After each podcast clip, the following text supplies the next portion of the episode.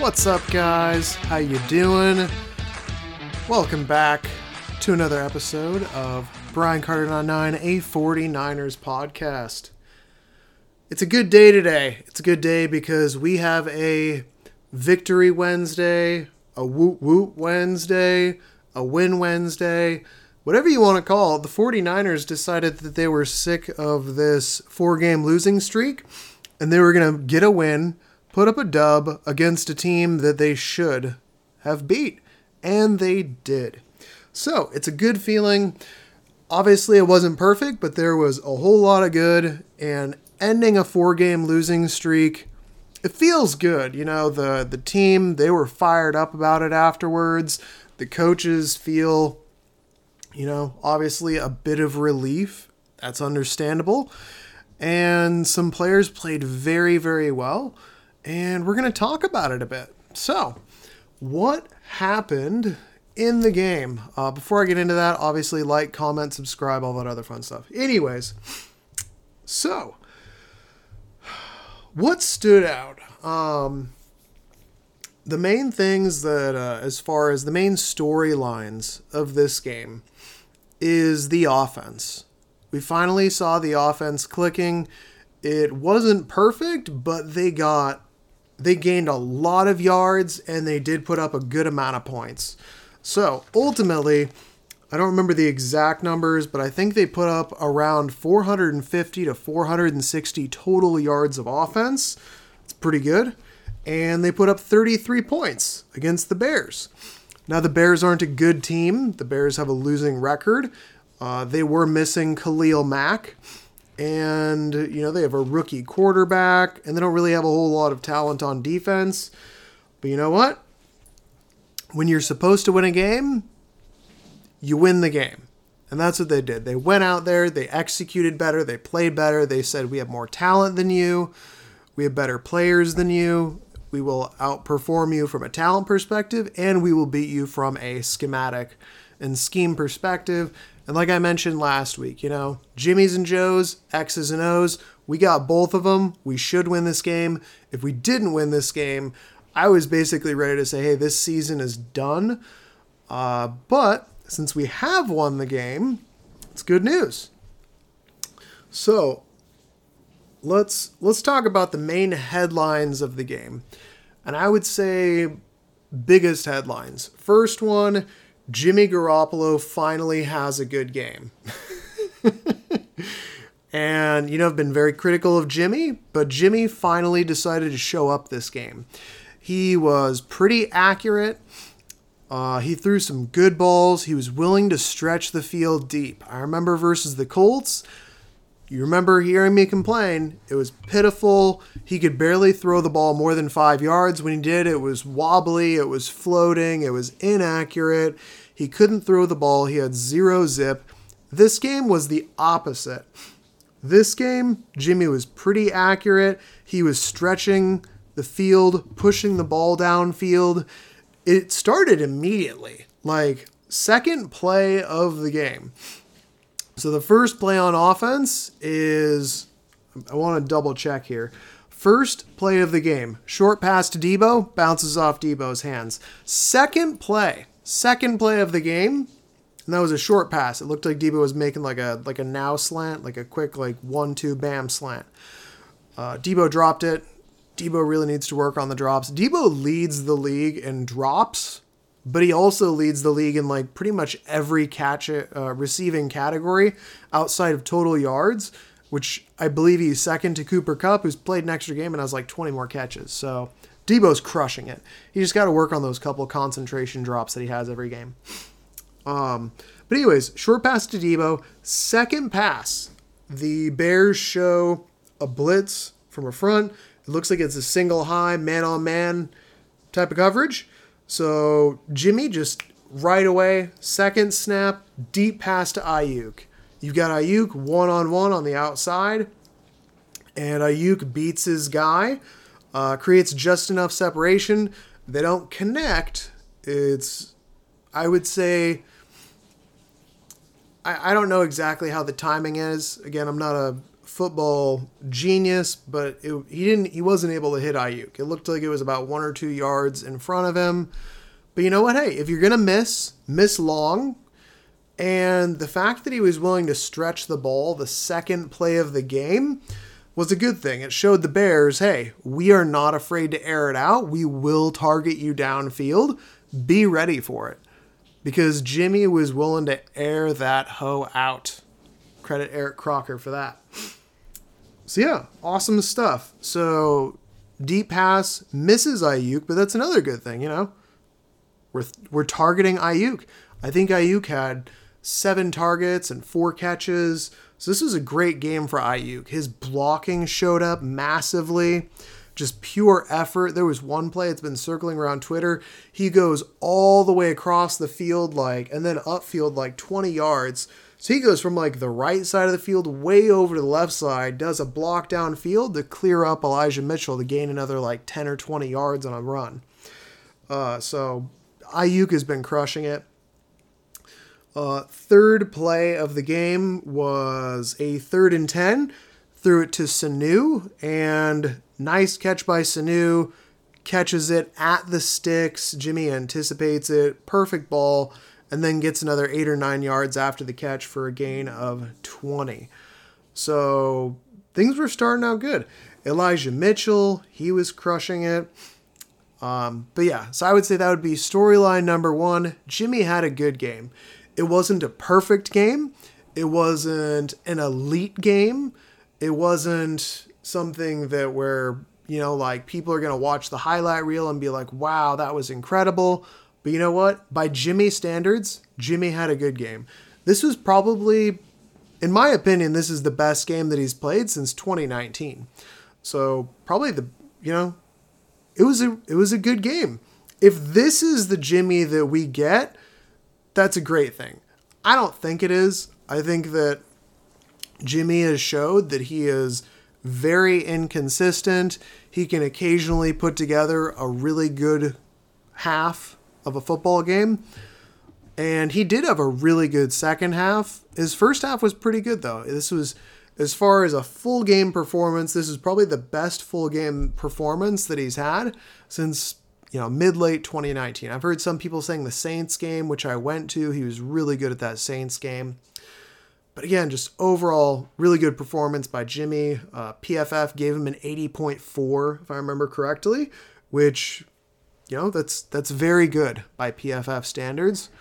Um, I believe that that ended up putting him somewhere around. I think I can pull it up here, but I think it ended up putting him around like fourth overall for in terms of quarterbacks.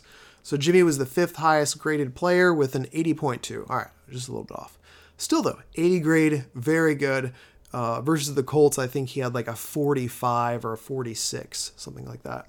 So good game from Jimmy. He was throwing the ball downfield. He was accurate, uh, mostly over the middle. There was a couple drops early on, and uh, the Niners still have drops as a problem. But overall, Jimmy had a very good game. Uh, the next major headline would have to be Deebo. Deebo Samuel was incredible. He had a couple early drops, but he ended up not letting that bother him. And he had six receptions for a hundred and seventy yards. Like just that's insane. Six receptions, 170 yards. Deebo is just looking at the NFL and saying, like, fuck you, watch this. And just showing up every single game. And it's like every game is his best game. It's incredible. He had he had a he caught that 50 yard bomb from Jimmy. So Jimmy had a deep bomb. It was a it was it was a really good pass. Uh, it was 50 yards. Deebo was running a deep post and Jimmy let the ball fly the instant that he saw the underneath safety uh, commit to an in breaking route underneath, and he knew that Deebo was going to be open deep. And Jimmy threw a 50 yard bomb at the end of the half. Deebo catches it at, I think it was like the three yard line or something, and they ran up to spike the ball. So Jimmy with the deep pass to Deebo.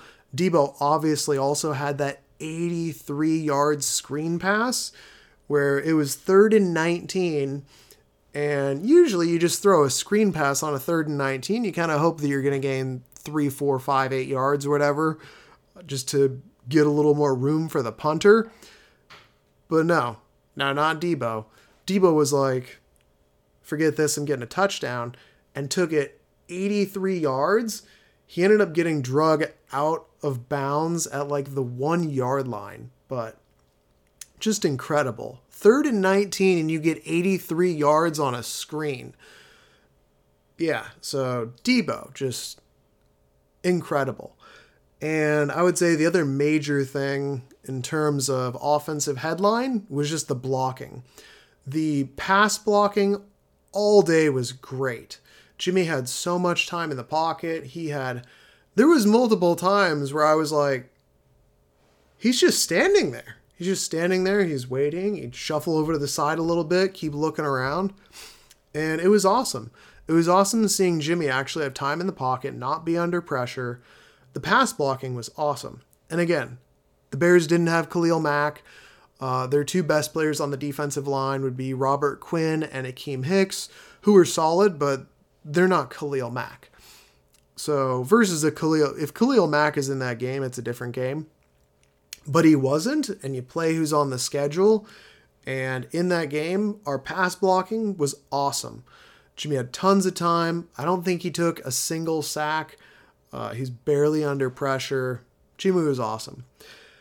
The run blocking was even better, though. The run blocking, we were getting run blocking from everybody. Everyone was pitching in.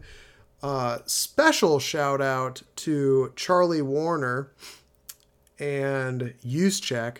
There was a couple plays that were just beautiful where they were both like competing to see who could have the most blocks and it would be like one guy would hit a guy, the other guy would finish him off with a pancake, and then he'd run down and block another guy, and then the other guy would catch up and block another guy. And it was just awesome. Juszczyk and Woerner are just blocking machines. Great out in space. Charlie Woerner, this he has really come out this year and amplified his level of play. And his run blocking is just so good. Like Charlie uh, Ross Dwelley, he's not even playing anymore, just because Charlie Woerner has been so good in the blocking. He's like a Mack truck just running down there, smashing guys and running them over. One second. All right, and I'm back. Uh, what was I saying? That's right. Charlie Woerner's run blocking has been awesome this year. I cannot wait to see Charlie Woerner with George Kittle and Juszczyk out there just pancaking motherfuckers like crazy. Kittle should be back this week. Um, they opened his practice window off of IR, and he was at practice today. It's Wednesday. So, good news on that front. The run blocking in this game was amazing, uh, which brings us to the next thing Elijah Mitchell. Welcome to the NFL. Elijah Mitchell had over 130 rushing yards. He didn't even have 20 attempts. I think it was 137 rushing yards and a touchdown on 17 carries. There was a point during the game where he was averaging nine yards per attempt. That is ridiculous. Even after he got stuffed in the backfield in the fourth quarter for a couple losses, he was still averaging by the end of the game around seven yards a carry. Like, that's insane. You don't get that type of running normally. And he just looked awesome. He was running hard. He was running, you know, behind his pads. He was running powerfully. He was hitting the holes, exploding through the holes, finding the right gaps, uh, evading and weaving his way downfield. He was letting his blockers block for him, running behind the blockers, setting up blocks. Just Elijah Mitchell was awesome. And it's so exciting to see everything finally come together in an offensive explosion. You know, like finally Jimmy has a good game, arguably the best game that he's had in a couple seasons. On top of that, the pass blocking is elite, the run blocking is elite. Deebo Samuel goes off for 170 yards, and then you get a running back that goes off for over 130 yards. Literally everything was clicking on offense. Uh, the biggest issues that were going on was they just struggled a little bit in the red zone early. So there was a whole lot of field goals during the first half of the game. And then they ended up adjusting some things in the second half. And then they put up some serious points. And that would probably be the next, I guess you could call it like a headline or a big point of this game was the second half adjustments. So in the first quarter, I'm just going to go through the drives real quick. Uh, the first drive is 47 yards, 13 plays, and a missed field goal. Second play is 45 yards, seven plays, and a field goal. The next drive is eight plays, 41 yards, and a field goal. And then we have eight plays, 70 yards, and a field goal. That was the one where Jimmy, Jimmy threw the deep bomb. So again, we're getting multiple first downs, we're converting third downs, but all we're doing is getting field goals. So then in the second half, 10 plays, 90 yards, touchdown. Then 7 plays, 52 yards, touchdown. Then 7 plays, 75 yards, touchdown. Then the final possession uh, that mattered was 7 plays, 49 yards, and a field goal to put it at 33 22 for the win. I'm not going to count the final possession because that was just kneeling out the clock, three plays, negative three yards to kill the clock. So you can see very big difference in terms of red zone efficiency um, in the second half. You know, they started out, they were they were moving the ball, they were getting, you know, 40, 50 yards per possession, but they were only turning it into a field goal. Then in the second half, they made some adjustments and touchdown, touchdown, touchdown. So the second half adjustments were very, very good. I did like that. It was also like that on defense. Our defense was not that great in this game, but they did tighten it up in the second half. So in the first half of the game, they allowed the Bears let's see here. So 56 yards and a touchdown, 69 or sorry, 56 yards and a field goal, 69 yards and a touchdown, and then the third one, 57 yards and a field goal. So the Bears were able to have a 13 to 9 lead going into the half. And we didn't want to go into the half behind. But then the defense decided that they were made some good adjustments in the second half. They shut down the run game. So in the first half, Khalil Herbert was just gashing the team for good runs. And then they finally made some adjustments and then they shut down the running game in the second half significantly. Now, Justin Fields had a, probably his best game so far.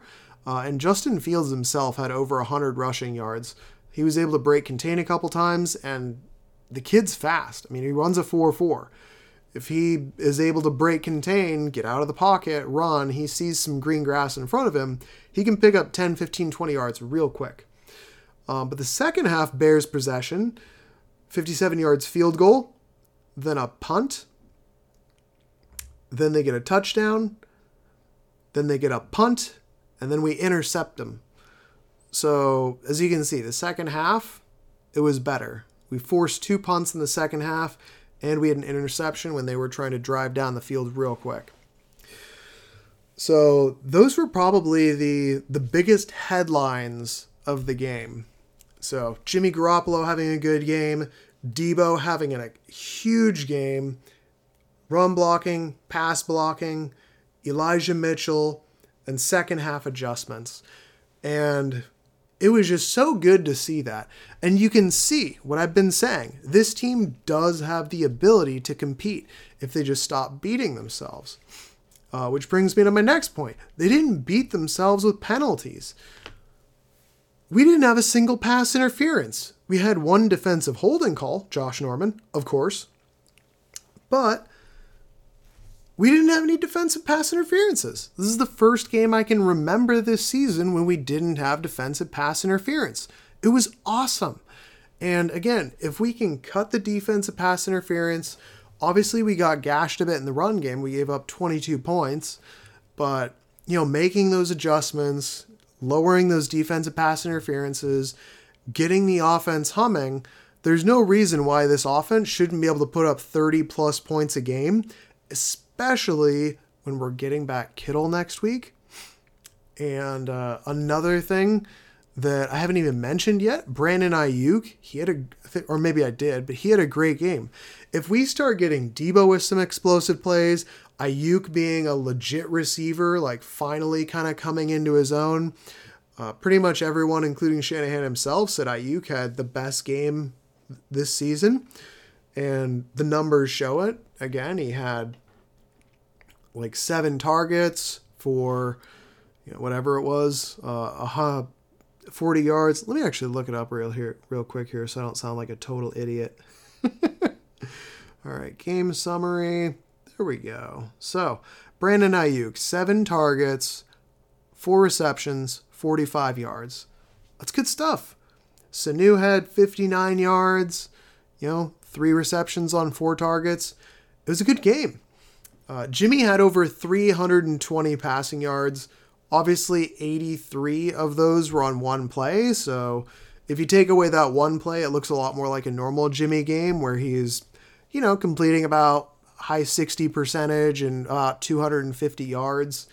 But still, this team put up 33 points. And there's no reason why they shouldn't be able to put up 30 plus points a week when things are clicking. So I really hope that they have figured out what works, what doesn't, and they're going to lean on it because this was a good performance by the offense. Again, not against a good team, but when you're facing a team that you should beat, just handle your business. Take care of business.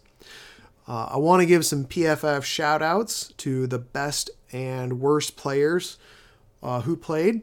So, two of the best players uh, in this game were the offensive linemen Trent Williams with a 92 PFF grade and Alex Mack with an 89.9. So, we're talking elite offensive line play. And as far as the worst offensive players, Jauan Jennings, Ross Dwelley, Trent Sherfield, none of them really played a major factor in the game. Dwelley with a 50 played 15 snaps. So the other two guys only played seven snaps. So, hey, if the people who are barely on the field are your worst players, that's okay. If your offensive line, your quarterback, and two receivers are your best players, that's how you put up points, and that's how they put up points. So, again, Two offensive linemen, Trent Williams, Alex Mack, 89 and 92. Sanu with an 84, Deebo with an 84, Jimmy with an 80. So that is how you get an offense moving.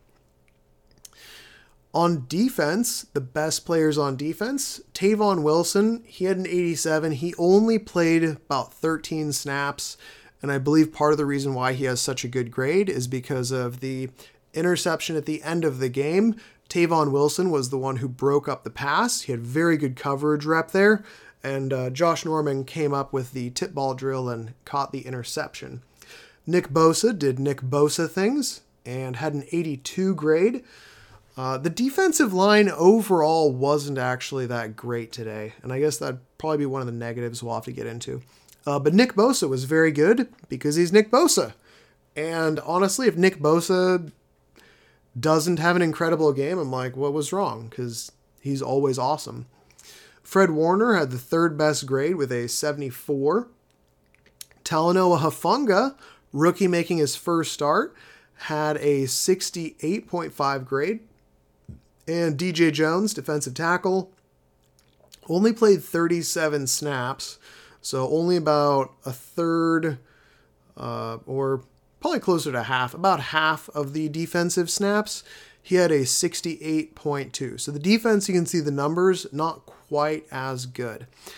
And I think that was probably the biggest struggle in this game was the defense just wasn't all that good.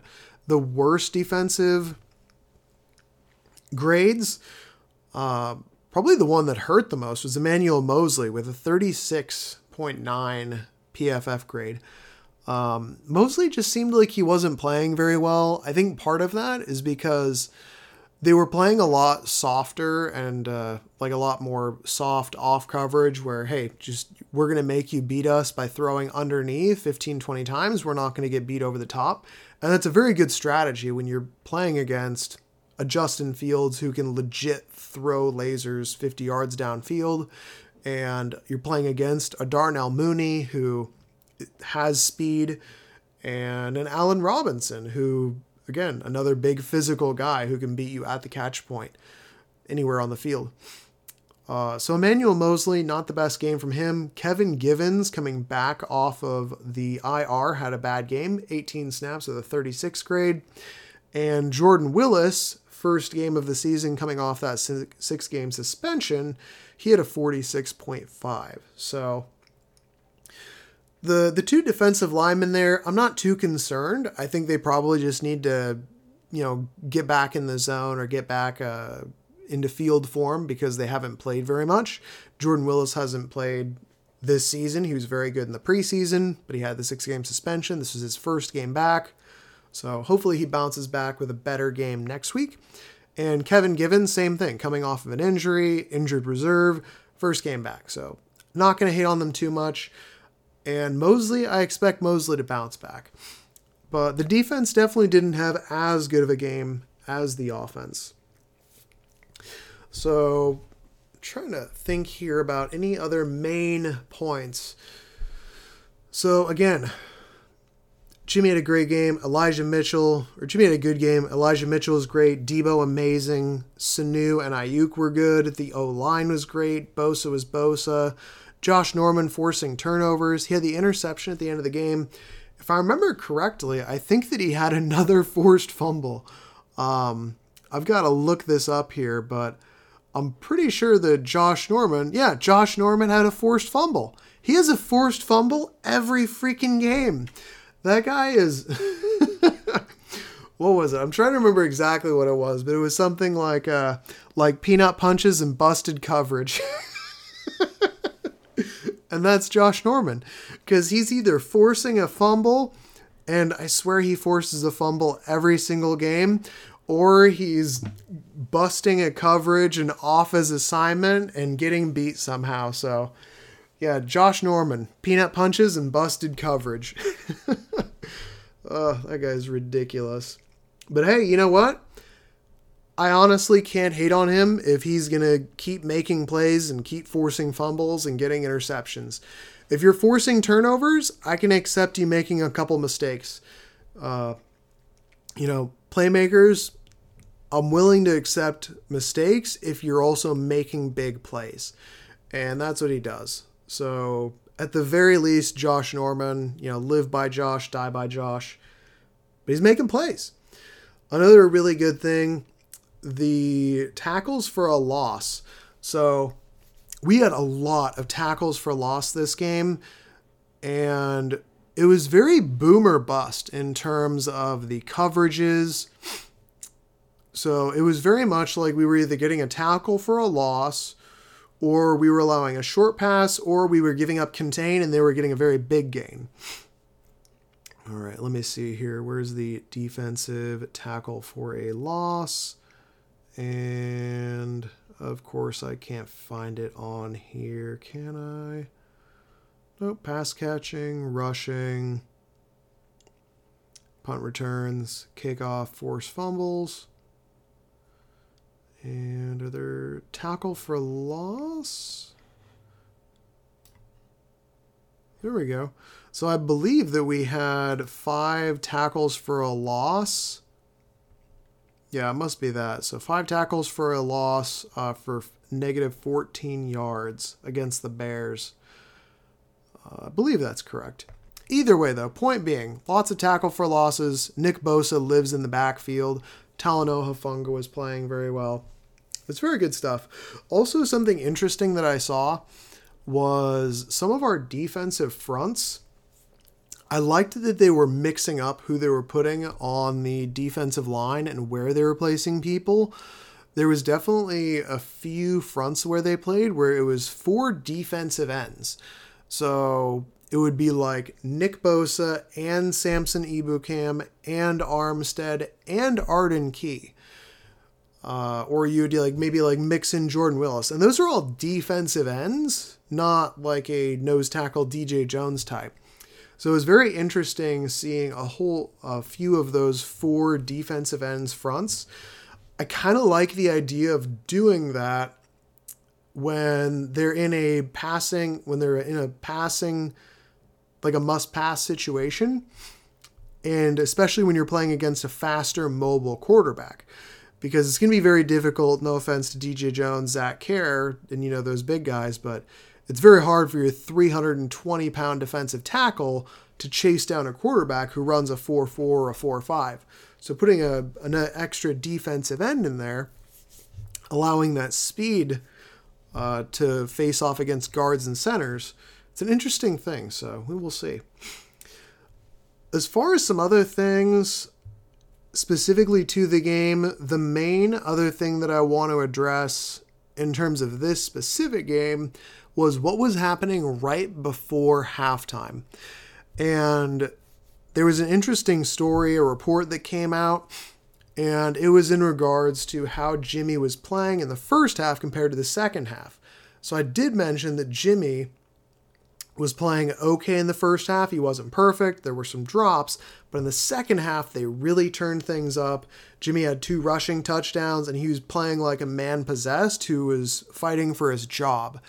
And I think that's exactly what happened because apparently, and I heard this from two or three sources, so I'm going to assume that it's true. You never really know. I heard it from Cone, who uh, was wrote, uh, I think, reporting it from Kyle Posey, who I believe heard it from a source, and then I think there was another source. So, three or four sources, in other words, reported this. Apparently, Shanahan was getting in Jimmy's face and yelling at him at the end of the first half, and Trey Lance was warming up on the sidelines. So it was looking like, with again, field goal, field goal, field goal, field goal, in the first half, if Jimmy didn't perform really well in that final drive, if they punted it or they ended up with another, uh, if they punted it or just had a very ineffective final drive there, it looked like Jimmy was actually about to get benched at halftime. You've got Trey warming up, Shanahan is in Jimmy's pa- face, and apparently what Shanahan said and again, this is reported off a couple sources, but I got to take it because I heard it from three or four sources, not just one. Apparently, Shanahan, when he was yelling in Jimmy's face, he said, This is simple shit. Can you handle it? Now, if your coach and play caller is in the quarterback's face yelling, This is simple shit. Can you do this? And you've got the rookie warming up on the sidelines and you're about to go into halftime that's not a good look for Jimmy. Now, Jimmy responded very well. Again, in the second half, he had two rushing touchdowns. We had a third rushing touchdown. We went from having, you know, three or four punts to three touchdowns. But I think that right there just kind of shows you how thin of how thin the margins are for Jimmy and how he is very much on a short leash. And again, Jimmy had a good game. It wasn't a highlight reel game, but it was a good game. He had a lot of yards, but a lot of that was Deebo doing Deebo stuff for 80 yards. If Deebo doesn't have that 80 yard screen pass, if Jimmy doesn't make that 50 yard bomb, and they're ineffective on that final drive, it looked like they were, you know, about that close from actually switching over to Trey in the second half again, you got the rookie warming up over there, and the coach is in Jimmy's face. So, very interesting, interesting thing as far as that goes. So, we'll see. I I still personally am of the belief that we need to switch over to Trey as soon as possible. Jimmy had a good game, and it looks like Jimmy's going to be the starter versus Arizona. I very much believe at this point that it is a week to week thing and if there's one thing that we have learned about Jimmy Garoppolo at this point, it is that he is very inconsistent. And while this was a good game, I honestly don't expect him to continue having good games like this. If he does, I refer back to my previous statement earlier on in the season that if Jimmy is playing well and we are winning games, I am okay with him starting. Those are the two conditions under which I'm okay with Jimmy starting. He is playing well and we are winning. If he is not playing well and we are not winning, I see zero reason to keep Jimmy out there unless it's going to hurt Trey's development. And I don't think putting Trey out there is going to hurt his development. I think it's going to give it a rocket boost because the kid needs reps. And every time we've seen him getting snaps, it looks like he's improving and learning on a snap by snap basis from from drive to drive, from quarter to quarter. He's learning. He's a very fast learning kid. He's super smart. And that was one thing I remember hearing in the pre-scouting process was hey, this kid was learning and improved every single game. Every game he learned, he got better. And before they knew it, they were undefeated, winning a national championship at North Dakota State. It didn't start out that well. He was getting better every single game. So again, Jimmy had a good game, but if Jimmy isn't playing well and he's not winning, get him out of there, put in Trey. If Jimmy plays as well this week against Arizona, okay, cool. That means we won. And ultimately, the wins are what matters. I want Trey out there, but if Jimmy's winning and he's playing well, fine, let him play. But you can tell it, it very much seems like at this point it's a week to week thing. He's on a very short leash. And remember those comments that he had regarding the Colts game? He said after that Arizona game, he liked Trey's development. He thought he played well and he thought he was going to take off and start because he was showing promise. But then unfortunately, he got hurt and Jimmy had to play against the Colts. So Shanahan already told you everything right there within this past week. Trey looked good. He was showing progress. We were really impressed by how how much he had grown. We were excited for him coming off of the bye. We thought he was going to take off. Unfortunately, he got hurt. We had to start Jimmy. Jimmy struggles the first half against Chicago. Shanahan gets in his face, gets Trey warming up. Then Jimmy comes out and plays the game of his life in the second half. You can see how short of a leash Jimmy's on here. Um, but hey, again, we won. I do want to talk some, about some other things going on around the league that do affect the 49ers. And then again, Friday, I will put out a preview pod for the Arizona Cardinals. So that'll be here in just a couple days. So things around the NFL that will affect the Niners. Though these affect the Niners standings primarily in terms of like playoffs. So these are either teams that we play or other teams that are in the playoff hunt. So first is the Arizona Cardinals. JJ Watt, he had whole bunch of injuries in one game. I think he ended up dislocating a shoulder, tearing a shoulder muscle, tearing a bicep, like all in in the same game. Still finished a game because JJ Watt is a total badass. Uh, but he his season is over. He ended up getting season-ending uh, surgery. So JJ Watt is out for the season. JJ Watt manhandled the right side of our offensive line in that first matchup. So that is good for us in terms of facing the Cardinals. Should be easier not having JJ Watt wreck Mike McGlinchey and Dan Brunskill. Also, it's just one less weapon for the Arizona Cardinals.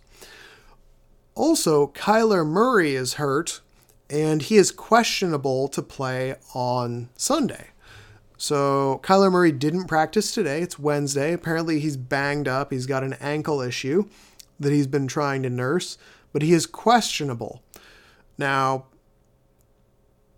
I would say it's a 50 50 chance right now. We probably won't know until about Friday. So when we do the preview pod.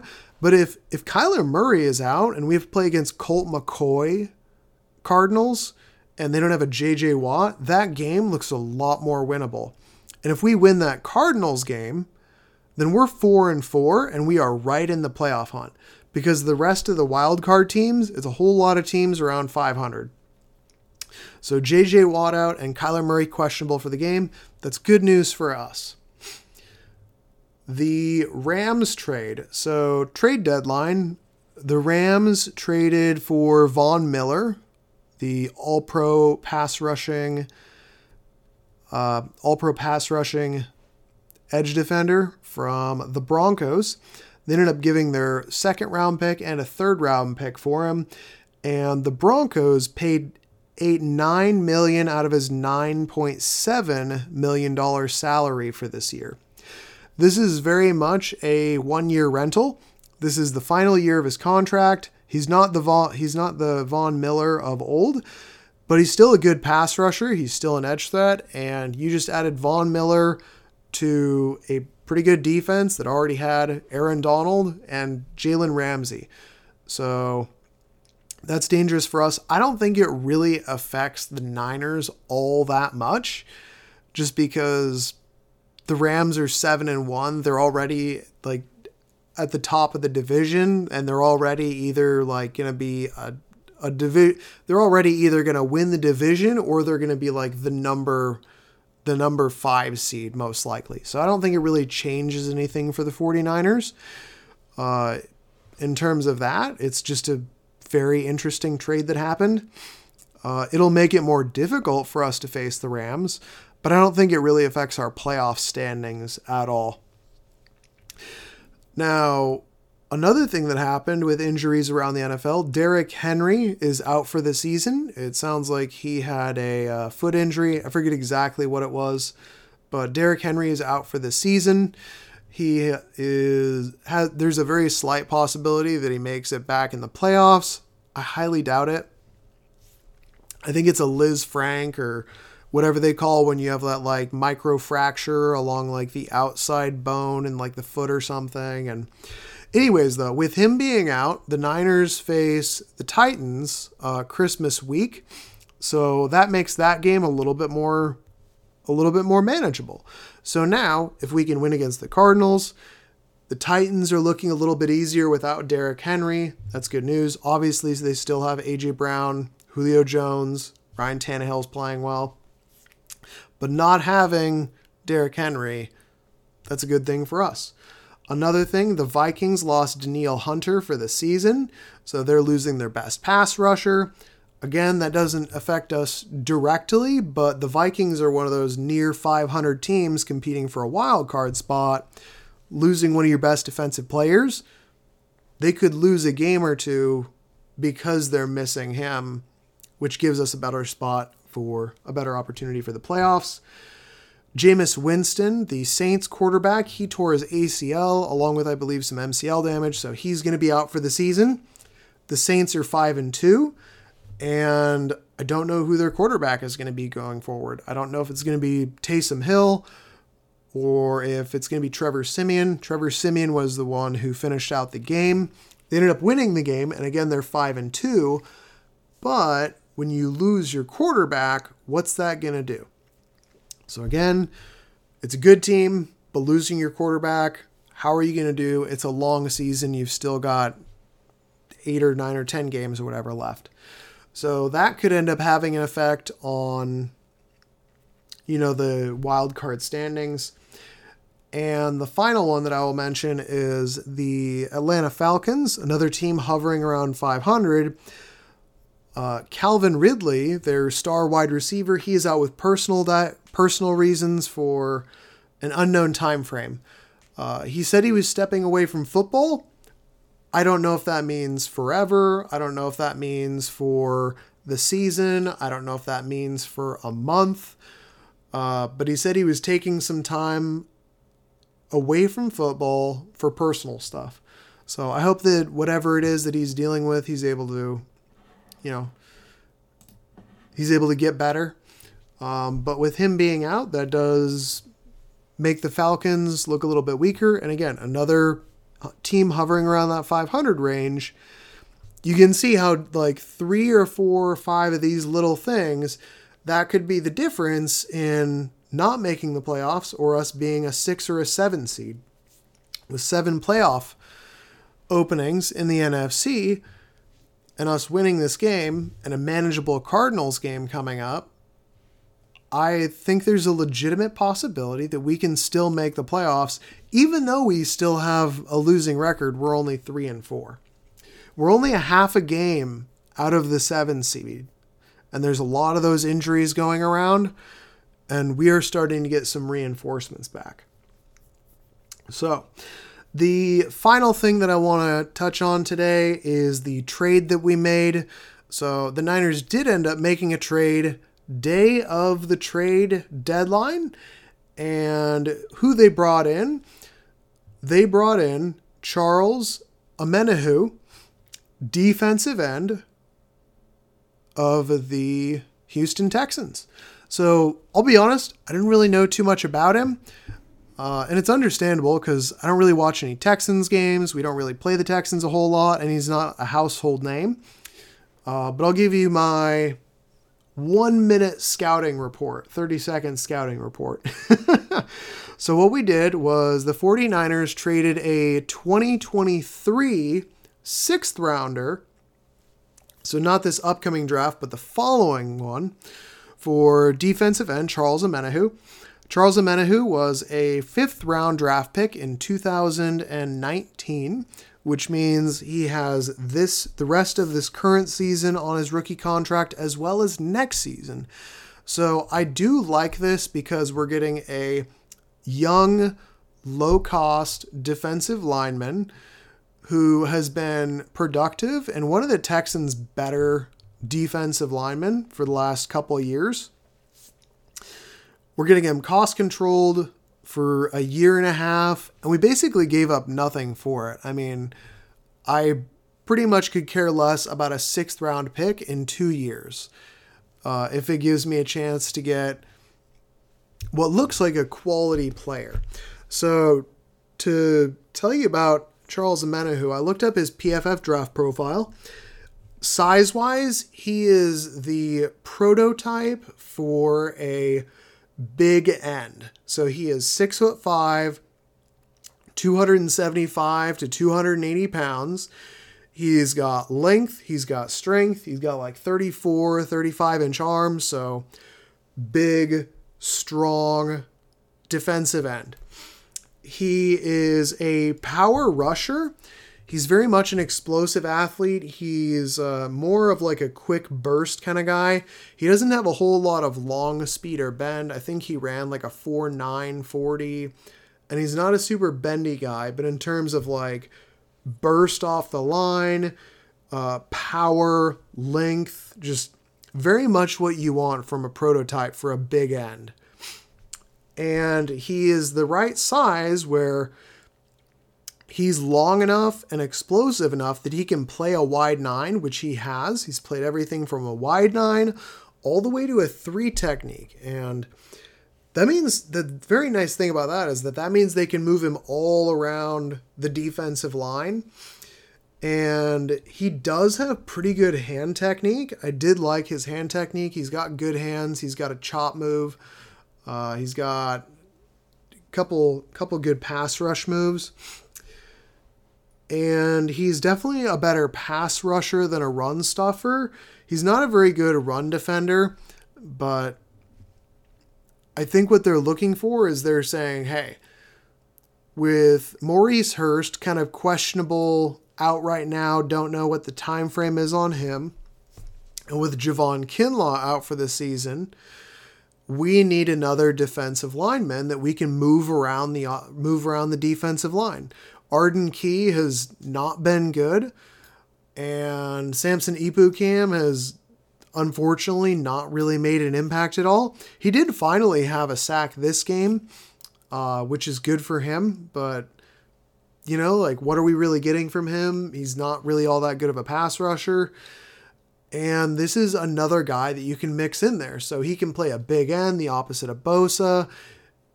I would probably put him, he's kind of like a Jordan Willis type in terms of being like a big end power rusher, more of a uh, explosive power guy than a bendy speed rusher. But I do like it. I like the pickup. He's not going to be a super big impact kind of guy, but What he's probably going to be able to do is come in and rush from the edge position, rush from the inside, and probably play 15 or 20 or 25 snaps a game. And I'll take it. You know, you got a young player, he's got some upside. He seems to be pretty good. You know, again, big end, power rusher, explosive athlete, good hands. He's got burst, he's got strength, he's got decent amount of athleticism. He's a rotational defensive lineman. And if all you're giving up is a very late two year off draft pick, I'm all for it. And we'll have him next year, and he's very cost effective. I think this year he only costs about $400,000 against the cap. And I think next year it's only like $1 million. So, you know, getting getting young, productive pass rushers, that's a good thing. And I kind of posted the joke on Twitter of the 49ers just picked up a pass rusher named Charles who wears the number 94. And I put a picture of Omenihu next to Charles Haley because they wore the same number. So I, I don't think he's going to be anything at all near Charles Haley.